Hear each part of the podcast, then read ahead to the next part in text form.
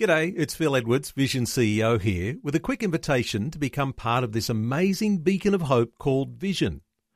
Together we can put our love into action to help people of all kinds build or rebuild their lives on the truth of God. Please consider the part you can play during our upcoming Visionathon appeal, remembering that it's your support that makes Vision possible, including this podcast. Life, culture, and current events from a biblical perspective. 2020 with Neil Johnson on Vision. I think we can call this today a deep dive into the meaning of mercy. What is mercy? And what do we glean from the Bible about mercy? As Christians, we might identify that the whole world desperately needs mercy right now. So it might be refreshing to understand that mercy was central to the life, to the ministry, and to the message of Jesus. So we're going to be asking how biblical mercy is so radically disruptive and transformative. Our special guest today, Matthew C. Clarke and Annabella Rossini Clarke, have written a book called Disrupting Mercy, the gift of extreme kindness, motivated by compassion. Matthew is principal researcher with the Freedom Keys Research Project, focusing on prevention of human trafficking. And Annabella Rossini Clarke is founder of Turning Teardrops into Joy. And let me just say, right at the outset, Disrupting Mercy is shortlisted for this year's Australian Christian Book of the Year Awards. It'll be announced on the 31st of August, the winner, in Melbourne. And so, uh, to you, especially Bella, welcome to you. Say something. Oh, thank you. and Matthew, much. Matthew, welcome to you too. Yeah, thanks, Neil. Thanks for having us on. Pleased to be here, and um, blessings on all of your listeners as well today. And uh, just my congratulations on the shortlisting. Uh, if you win, it'll be wonderful. If you don't win, you've still had this wonderful accolade. Just being shortlisted for the Australian Christian Book of the Year, I think in itself is a really wonderful thing. So, congratulations to the both of you on your book. Let me come to Thank you. the title. Just start with the title Disrupting Mercy. Uh, Matthew, if I come to you first, um, the title of the book, Disrupting Mercy, give us your insight here into what all this means. Yes, we, as you can guess, we toyed with a variety of uh, names for the book titles, and we uh, canvassed our friends and tried various things. Uh, and the idea of disrupting mercy is a little bit ambiguous, isn't it? Um, is it that uh, mercy is a disrupting thing, or is that the book is trying to disrupt mercy? And uh, that ambiguity was deliberate. We, we want to do a bit of both. We want to say that common understandings of mercy, which we'll get to in a while, I'm sure, are uh, too weak and uh, need to be disrupted to make space for a, a more radical form of mercy that we think is more biblical and shown in the life of Jesus, which itself is is uh, significantly transformative and disrupting. We're going to be talking about mercy, but it's interesting for listeners that there's a context here. And uh, Matthew and Annabella are personally involved uh, with both the victims and perpetrators of human trafficking and painfully aware of the complexities and contradictions involved in practicing disrupting mercy in the pursuit of justice. And so this is where I guess we're going to be in the deep end when we talk about mercy today. Uh, but uh, let me just ask you, Bella, uh, around the organisation that you are both working in and the people that you're working with, both victims and perpetrators of, of human trafficking, give us your insight here into what you do in ministry. Oh, well, I guess for us, we see um, everything we do actually in our life as part of our ministry. So we've walked through um, building small backstreet communities, raising a small business that could fund our research project. And we feel that that's just as important as the, the work in that um, in that other human trafficking space. So we've spent a lot of time building a bedrock of community where we can discuss and challenge each other about what um, what is missing in that space that we could dive into and do our research in. So for us, turning teardrops into Joy, which is a sustainable, small sustainable social enterprise. It has um, sort of like an umbrella, I guess, that has a few di- different projects under it. But to begin with, it is a little coffee cup business that sells coffee and has conversations. So for me, that's where my presence and my energy has been. And the interesting thing, um, we play around with the edges of mercy in that environment. It is really interesting as you mix with people. A lot of people on a daily basis, they would come into our, our small community back, you know, backstreet garden where there's a coffee cart, and we would talk about life, relationships, and it's interesting how the I see the importance of feeding the idea of mercy in your everyday life. It's the drops of mercy that have been really strategic and important because we're going to then dive into those into that network of, of mercy to be able to then bring out this much deeper need of mercy in a much more difficult space. So that's where I sit in this um, the beginnings of this idea of mercy. Let's get into some of the deeper water here, and you've done some significant uh, research around this word, Matthew.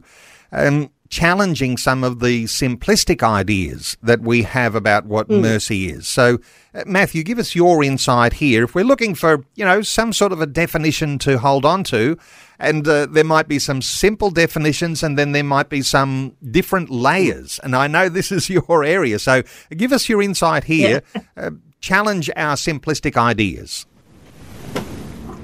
Yeah, well, I think a lot of us are driven by the, the by two key pictures. One is the picture that Bill talked about of uh, uh, someone beaten on the battlefield with the victor's uh, foot on his throat, uh, and you, the person lying down there cries out for mercy. They've been beaten, they're about to die, and they ask, please don't kill me, just, just have mercy on me. And the other image I think that drives a lot of our understanding of mercy is uh, the courtroom, where someone has been found guilty of some crime, and as a last minute effort, they throw themselves on the mercy of the court and in effect saying, look to the judge, you are right in, in convicting me, but please don't give me the punishment that, that I perhaps deserve. Now, those two images, I think, um, are, are, common and drive how we in this in our Western English world think about mercy. But I'm not sure that they're the strongest images that come across in the Bible, and I'm not sure that those two images have much value in really horrendous contexts like human trafficking. What does mercy mean to a victim of human trafficking? And in a more complex question, what does mercy look like to a perpetrator of human trafficking?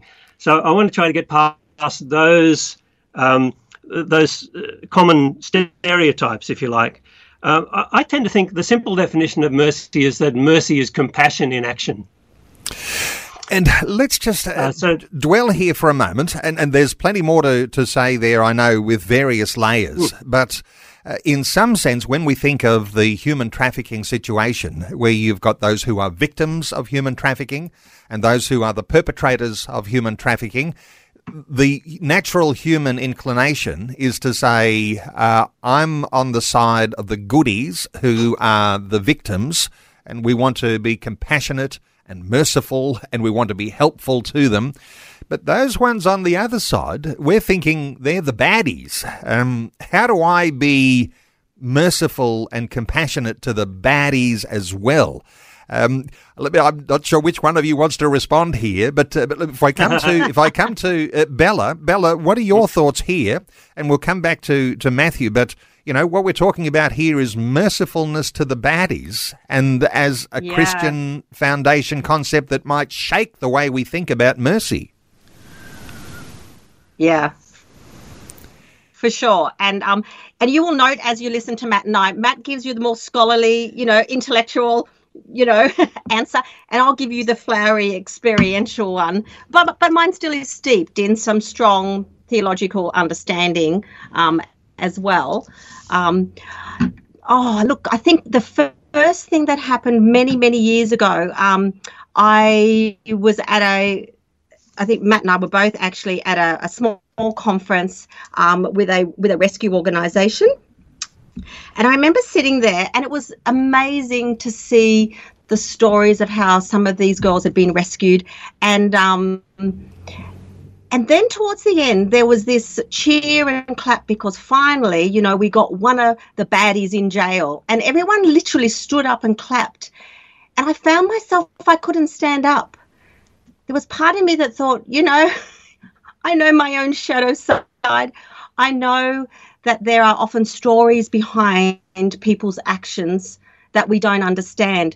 And it was a response to that, I think, really shook me and thought, hmm, yes, the girls need rescuing, but maybe the person, and you'll notice I say person who perpetrates, I try to give a face to a monster, I try to demonsterize, that that person will have a story.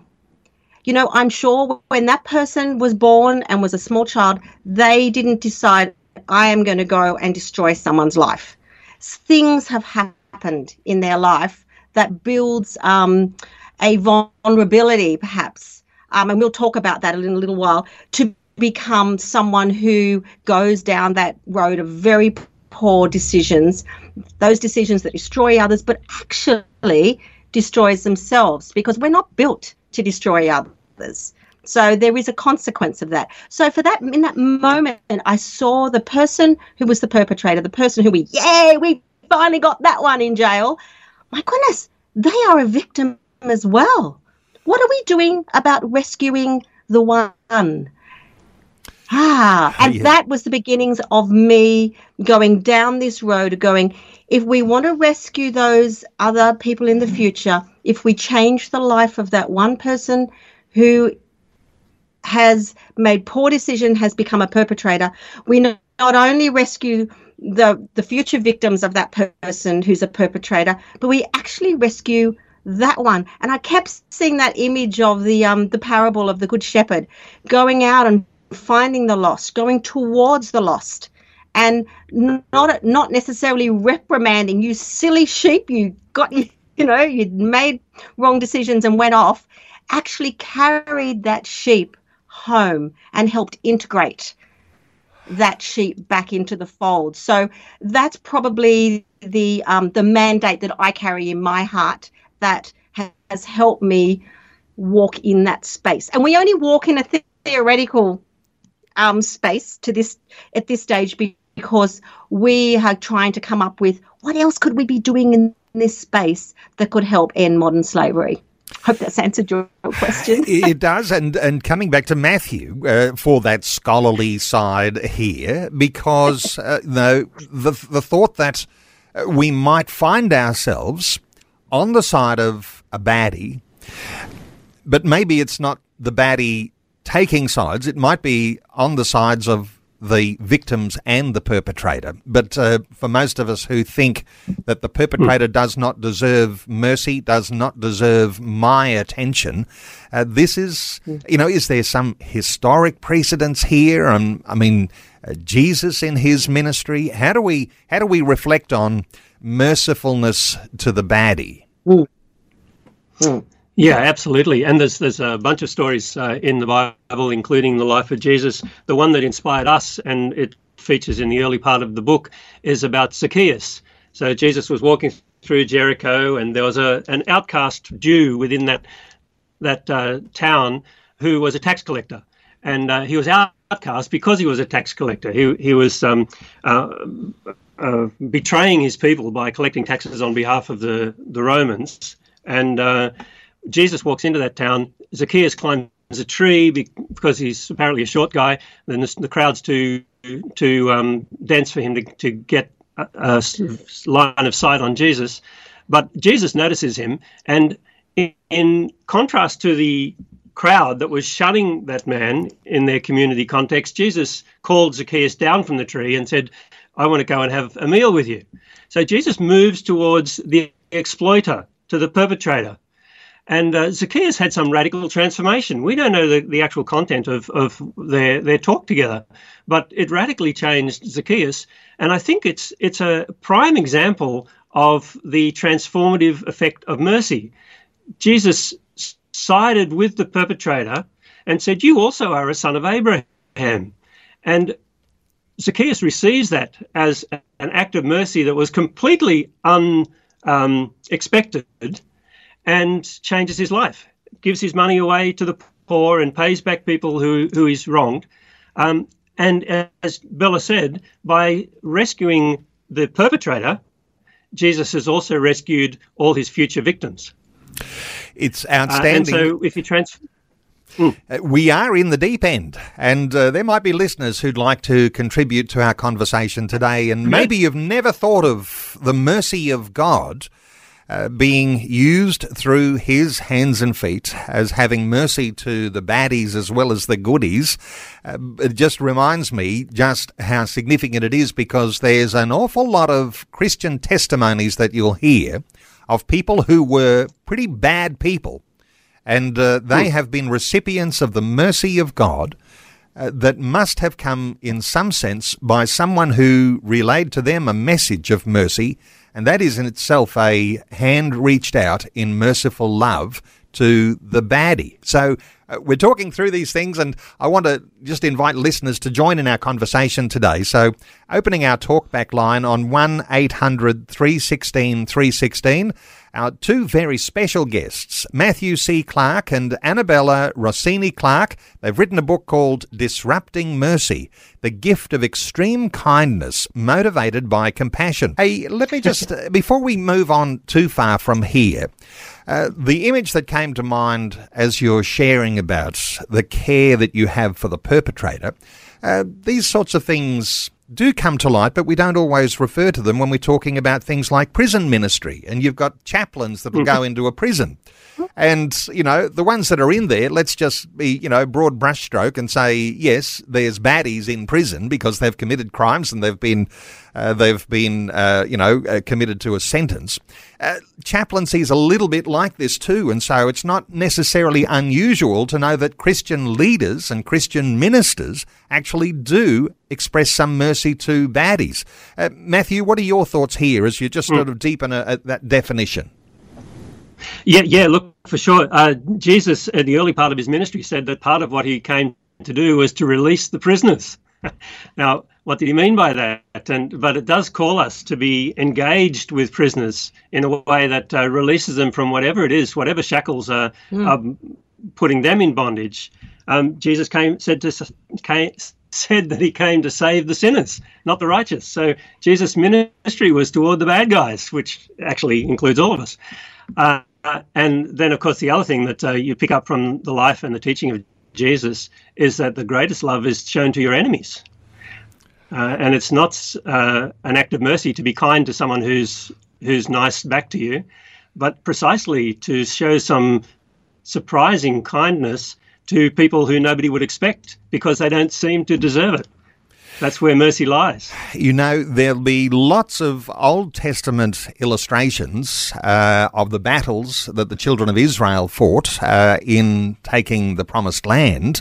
Uh, that might show there were the people of God who killed their enemies.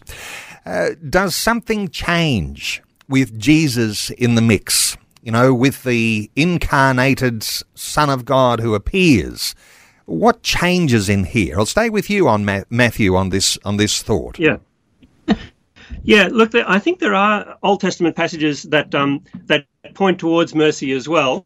So it's it's not a complete shift from one to the other, but there is something new that Jesus brings into the picture, and that is a more specific revelation of the character of God. So uh, God, Jesus says to us that we should be merciful as God is merciful. And so the reason why we should turn our cheek when someone hits us is that that's what God does.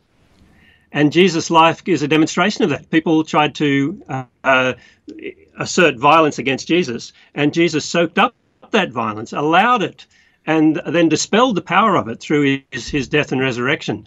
And so the, the event of the incarnation shows us something fundamental about the character of God that God does not strike back at those who strike at God, that God is merciful uh, even to God's enemies.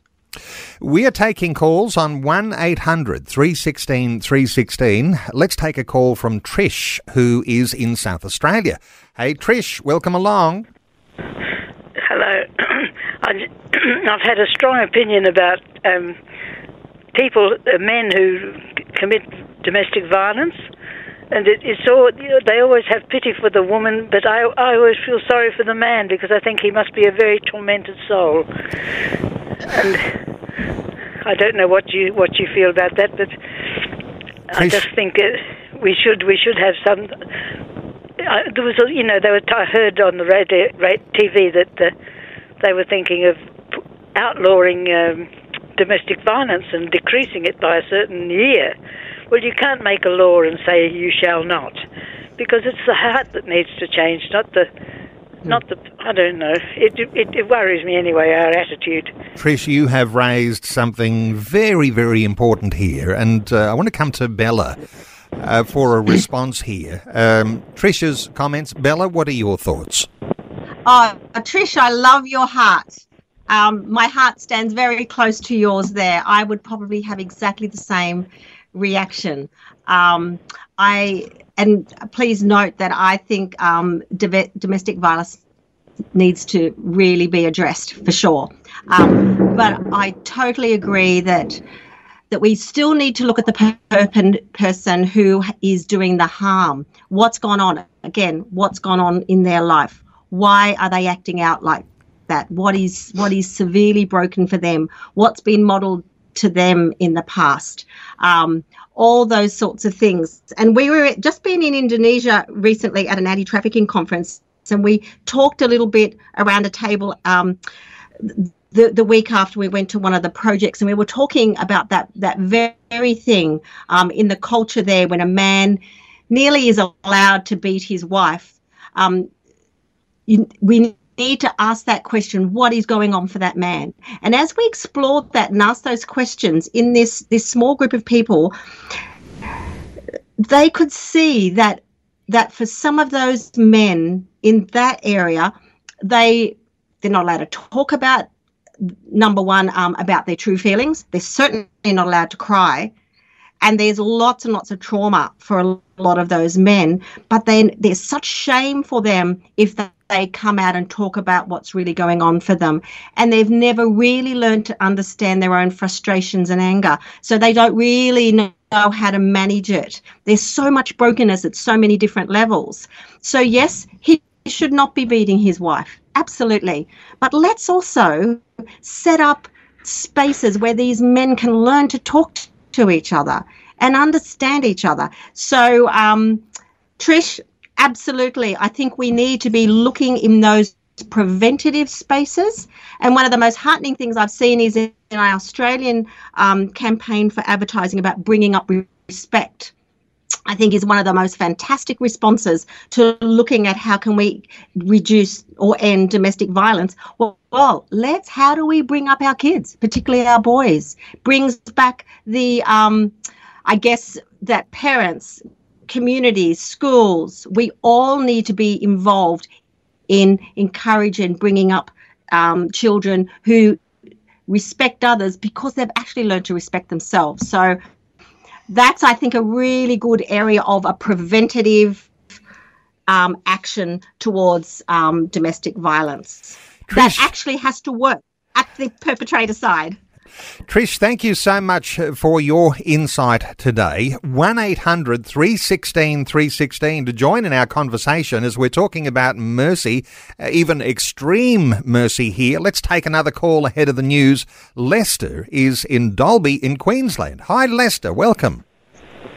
Um, yes. Um, thank, um, nice to talk to you. Um, I think I think she's right about um, um, about the fact that um, um, the, perpetrators um, they have problems too, you know, and I think they're acting out of their own confusion and and uh, need. Um, I mean, like um, they have urges that. The, that they can't control and they don't know how to control them, and so they um, and so they abuse other people because they don't know what to do with it. Lester, you're making a good point here. I'll come to Matthew. Uh, thoughts here for Lester, Matthew? Yeah, yeah, I thoroughly agree there, Lester. It's a it's a good point that people in those situations where they're hurting others are, are often confused and in need themselves. I want to make the point that in thinking about mercy in this way, we're not going soft on the wrongdoer. Uh, we certainly have to have mercy for those who are being hurt. That that's first and foremost to to relieve the the abuse that's done against um, the victims. Uh, but um, in doing that, we don't just let the the bad guys, so called, off the hook. It's not that they can just get away with anything. They need to be held to account. And so it's not as though justice would have them have us punish them, but mercy allows them to get off scot free. That's not the the biblical picture of how justice and mercy um, are positioned. Uh, more biblically, justice and mercy actually work together in harmony towards a greater goal of what in um, the, the, uh, the Jewish language is shalom. And shalom is often just translated as peace, but it's a deeper concept than that. Shalom means where things are right, where things are whole and good and true, relationships are right, relationships with each other, relationships with God, our, our self understanding and identity, our relationship with the created world around us. In a state of shalom, things are whole and, and right. Everything being reconciled in Christ at the end of time is a the perfect state of shalom. And so justice and mercy both tend towards or work towards shalom in conjunction with each other, not in opposition with each other. Lester in Dalby in Queensland, thank you so much for another great contribution, uh, Lester.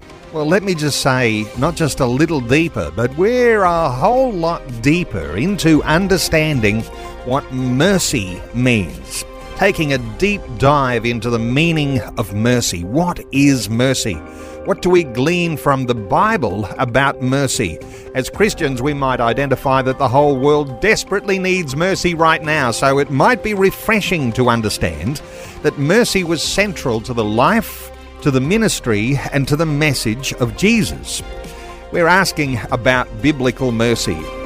It's so radically disruptive and transformative. Our two special guests, Matthew C. Clarke and Annabella Rossini Clarke, they've written a book called Disrupting Mercy The Gift of Extreme Kindness Motivated by Compassion.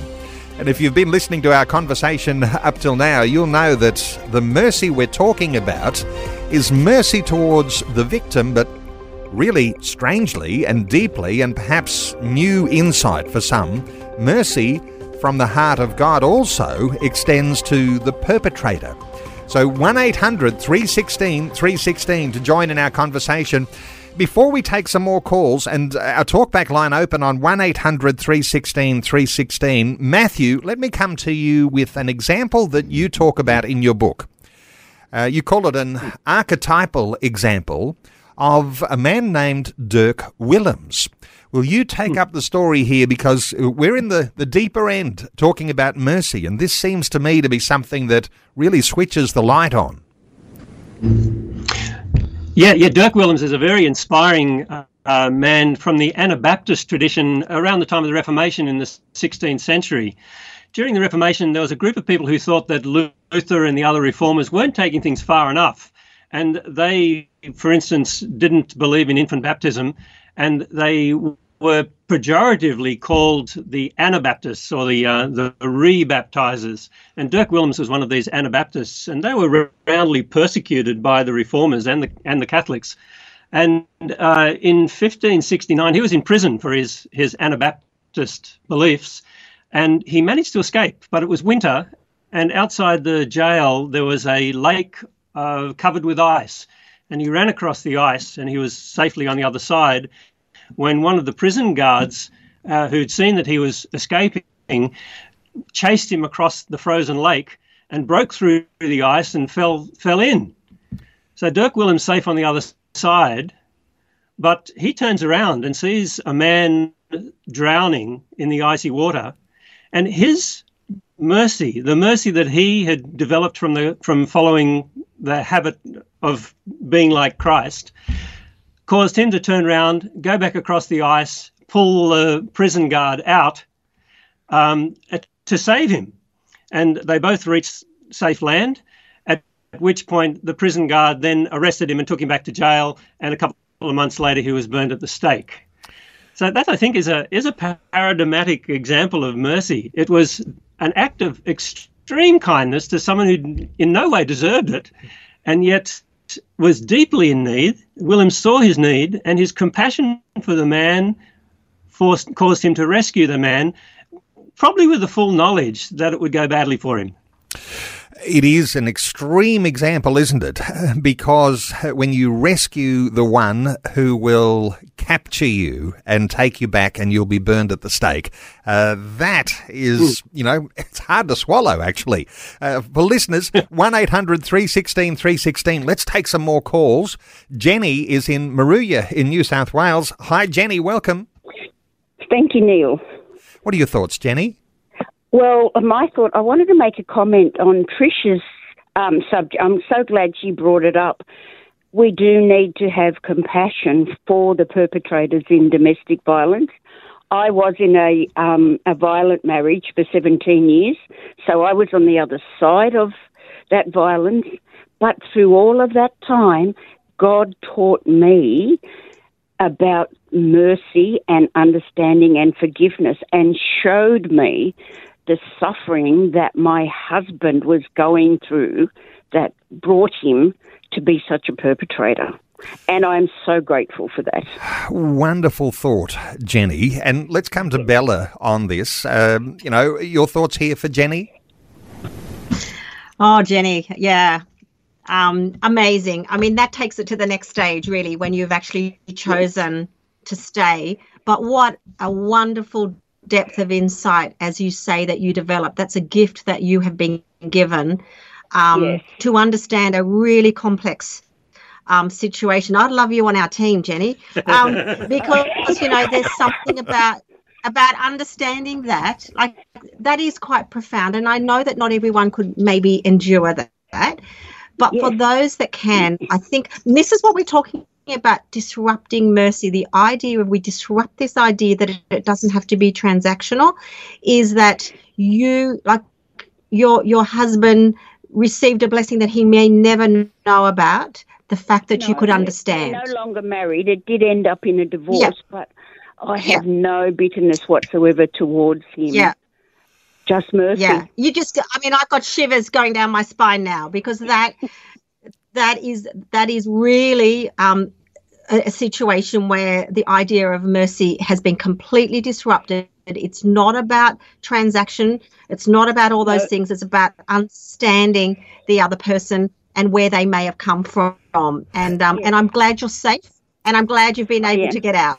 Jenny, uh, while we've got you on the phone here, just want to come to Matthew on this because interesting, isn't it? What does the victim learn uh, because oftentimes I know listeners will say we talk about forgiveness, you know, forgive yes. much. You've been mm. forgiven, you're to forgive. Well, yes. there's a practical element that goes on from that forgiveness, and perhaps that is the display of mercy that comes from our own heart. Matthew, your thoughts here as, as you're just reflecting on what Jenny's sharing?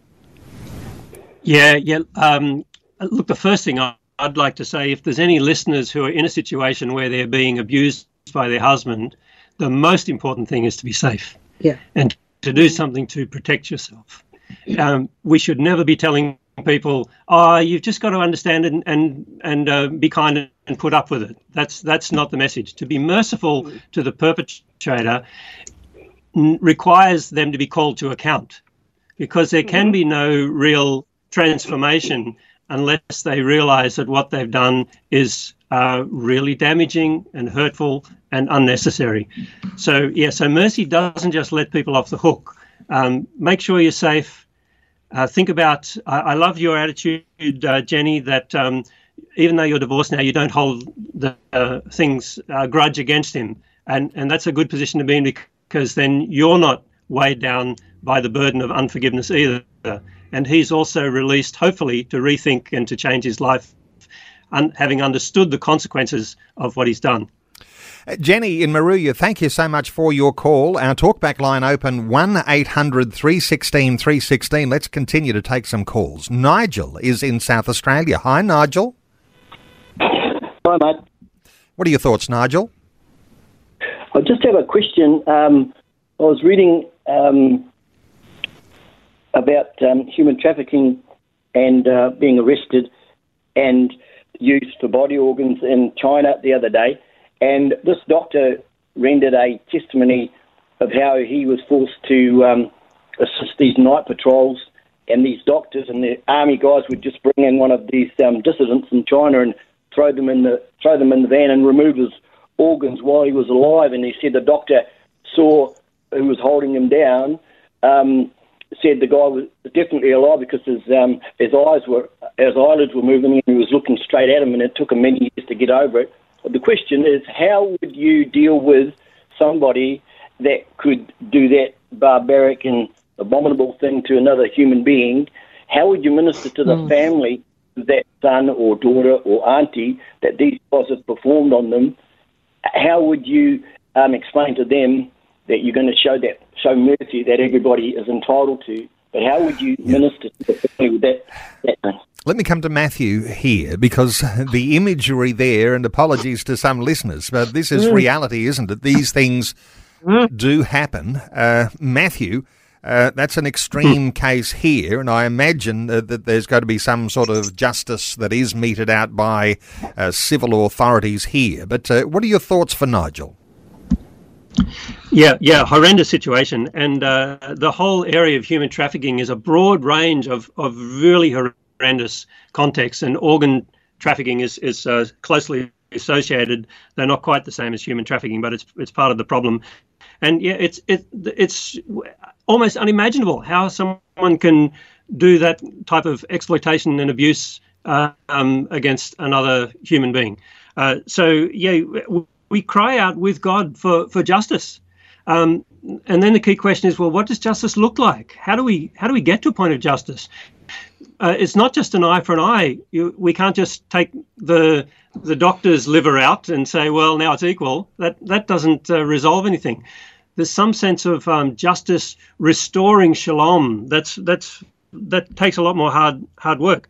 So one part of mercy in that context would, would be what could have happened 20 years before that uh, changed the trajectory of both those people's lives to avoid the situation in the first place. But so I won't dwell on that too long because the, the event has happened and something has to be done about this huge um, violation of human dignity. And it may well be that the perpetrator um, is put in jail. Jail is a place that's partly for punishment. It's partly to protect society so that the person can't continue doing what they're doing but it's also a place for rehabilitation. And so part of the role of mercy would be to say, let's put the person in jail, and while they're there during that time, let's do some work with that person to help them understand what they did, to help them regain some empathy for their victims, to help bring about some repentance, so that by the time they get out, they don't just go back and do the same thing again, but they are transformed by the confrontation with the consequences of what they're doing. That too is mercy. Uh, let me just throw something into the mix here. We've got Nigel on the line from South Australia, and he's given a really extreme example here. But, um, you know, just recently on this program, we were talking about uh, some issues that were developing in the Philippines and a reflection back to Robert Duterte, uh, who had a policy of uh, sh- having his uh, police shoot drug dealers. Uh, now, that's a dealing out of justice from a dictatorial position. Is there a sense here, and I'll come to you on this, Matthew, uh, that the courts themselves, that there is justice, uh, that the appearance of a court, and we can even give some, you know, biblical foundation for the fact that we have courts and advocates, that that actually mm. is the fact that there is a justice system is in itself a merciful thing because otherwise you may have dictators just uh, saying we'll just take the law into our own hands and just shoot them dead. Any thoughts here around the, the value of a court? Yeah, yeah, that's that's right. So uh, the court is uh, an important aspect of justice. It's not always most, uh, not all courts end up giving just decisions because courts are about imposing a law, and laws aren't always just. There are unjust laws that sometimes we need to oppose, even in as Christians. Um, so, so courts have an important place to play. They bring they bring order and the reason for for laws and for that aspect of justice is that the order will enable everyone to flourish, that it creates a context in which people are safe. And that's part of God's intention for the world, that the, the world should be a place where everybody has the opportunity to flourish.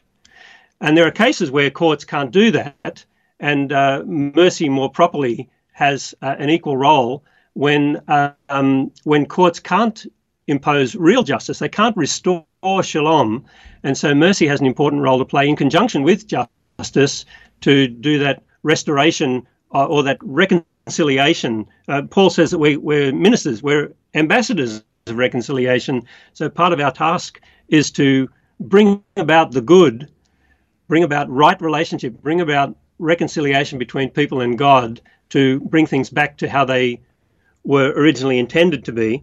And that involves partly the courts, some things that happen outside courts, and also some things that happen systemically, because uh, just putting someone in jail doesn't solve the, the, the underlying system that caused the problem. Why did the person find themselves in, a, in the role of, of being a, um, an abuser, a human trafficker, a drug trafficker?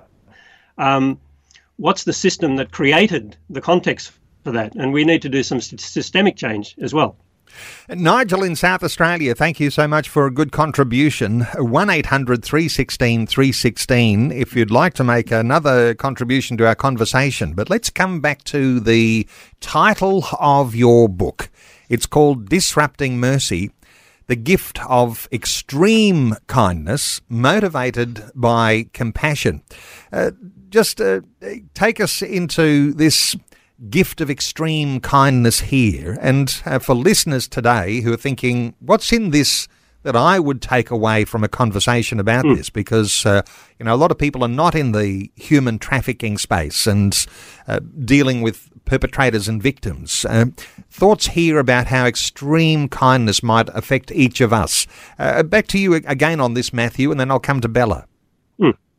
yeah, yeah, so uh, we might have made it sound as though the book's all about human trafficking, which it isn't. We just use human trafficking because that's the research I've been doing, and it shows an extreme case where anything we say about mercy can be put to the test. Uh, we don't want to just say mercy doesn't have any effect in the in the most tricky cases. So human trafficking is a good test case at the extreme end. Um, I said that, that a simple definition of mercy would be compassion in action. And so in this book, we follow the, the line of thinking that that mercy starts with compassion. We see someone in need and our hearts go out, out to them. And we have this compassionate response, wishing that we could do something to help them in their need. And it's not really dependent on whether they're a good person or a bad person, it's dependent on what their need is. Uh, so then, once we've got compassion, then what do we do about it? It's not always clear how to express that compassion in a way that actually helps. We might do more harm than good if we're not careful by um, expressing our compassion naively. So, our definition of mercy is that mercy is the gift of extreme kindness that's motivated by compassion. So, it starts with compassion, but then it's a gift and it's something about extreme kindness. So, let me say something about those, those two things. Firstly, mercy in the biblical narrative is freely given without any concern about whether it was deserved and without any incurred debt. It's a gift that is given regardless of, of um, what people have, have done because it's directed towards the need. It's a compassionate response to their need. It's not dependent on something people have done before. And also, mercy doesn't require a repayment later. If we say, well, I'll do this for you, but you must give me something back later. That's not mercy, that's a transaction. Uh, mercy is freely given without any future debt. And then I've said mercy is extreme kindness. Mercy just isn't uh, shaking someone's hand or giving them a couple of dollars. Uh, it's not being kind to the people that are our fam- friends and family. It's something surprising. Mercy is something that you wouldn't expect. It goes beyond what could morally be expected. Um, and so uh, mercy is, is uh, beyond kindness. It's something more extreme and surprising. And that leads us into an area of thinking about mercy as actually scandalous. The mercy in the New Testament is so wild, so uncontrolled, a free gift to people who don't deserve it. that nobody could expect. That's a scandalous idea a scandalous idea that we might throw ourselves on the mercy of God uh, because we do not deserve his favor and his mercy and his salvation.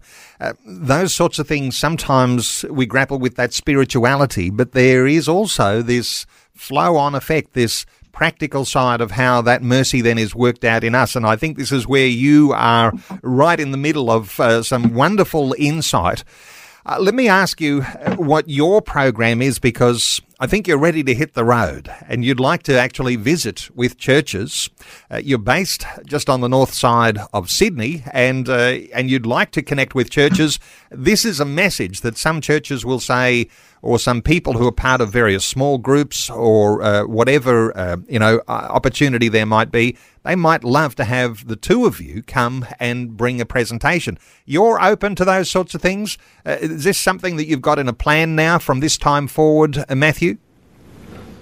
Uh, I'm going to throw that one to Bella if I Bella, can. Let's go, Bella. She, she has this idea of coffee and conversations. That's the barista in me, you see. so we do actually have another little coffee cart that we can put on the back of our camper van and we can go touring around. We can pull up at churches or in uh, people's groups, um, schools, interest groups, whatever, and start fleshing this this thing out a little bit more because um, I think it's something that has to be talked about. We love talking about um, conversations around tables or over coffee, where you start to get to the nitty gritty of this. This all sounds great out there, or you know, human trafficking is a huge thing, or but what does it look like in my relationship with my family or my church life? or my friends because if, as i said right at the beginning we've come full circle that's a good practice ground for us to actually move towards the person who has caused caused us offense. And the first thing is choose not to be offended, and that enables you to go forward and go, I'm going to get to know them. Why are they acting like that? You know, they're being really hurtful, and you can say stop, but I wonder why. And sometimes you need to push into that space and open it up for dialogue and you can then really disrupt the situation and come to a better understanding and that's where i think the transformation can happen but we've got to learn to do it in the little places and so we love having conversations. We love having meals with people. So please come to our website put your hand up and say we'd love to have you guys come and share with us at our youth group or at our church or whatever. And we would love to facilitate that kind of discussion. You know, the website is turning teardrops into joy.com. Turning teardrops into joy.com. I'll give it in just a moment again, too, but just to top off our conversation here, Matthew, for that listener who is saying, where do I start with all of this? Is there something that I can be even uh, closing my eyes on my knees about? I know that there are victims and I know that there are perpetrators in my life, in my community, uh, in the lives of my extended family. And uh, is there something here that I can call upon a merciful God uh, to intervene? How would I pray? What would be the, the thing that I would do before God to actually get the next step happening as I implement these merciful practices in my own life? How do you respond to that? Yeah, I think uh, our task as followers of Jesus is to pray that we would become more like Jesus. So, to develop habits in our lives that reflect what we see in Jesus, because we know that what we see in Jesus reflects the character of God. So, let's model ourselves on the life of Jesus and pray that we can become more, understanding, more loving, more uh, merciful because we know our God is merciful. I think it's a matter of um, starting with ourselves, understanding our own need for mercy, and working around the, people close to us so that we, we build a, a habit of showing mercy to people. So when a really horrendous thing happens, domestic violence, rape, the loss of, of someone important to us, we have already prepared our own character through habit to respond to the, that horrendous situation with the mercy of God as well. Uh, wonderful insights today, and a reminder to listeners that this conversation is going to be on a podcast a little later on this afternoon, and uh, hopefully we'll get a a web uh, podcast onto YouTube uh, with this conversation as well. It's a such a valuable conversation. But let me give that website once again turningteardropsintojoy.com. That's the way to connect with our two special guests today who have a coffee cart that they can put on as a trailer onto the back of their vehicle and they are ready and willing and able to travel. And if you at all are thinking maybe they could be a guest at our church, uh, at our youth groups. Uh, this may be something very special. Our two guests, Matthew C. Clarke and Annabella Rossini Clarke. Their book is called Disrupting Mercy, The Gift of Extreme Kindness, Motivated by Compassion. It is one of those books shortlisted uh, for this year's Australian Christian Book of the Year. But to Matthew and to Bella, thank you so much for taking some time to share your heart with us today on 2020. Uh, Matthew, thank you. Thank you, Neil. That's been wonderful. Thank you. And Thank Bella, you. thank you. Thanks for taking time to listen to this audio on demand from Vision Christian Media. To find out more about us, go to vision.org.au.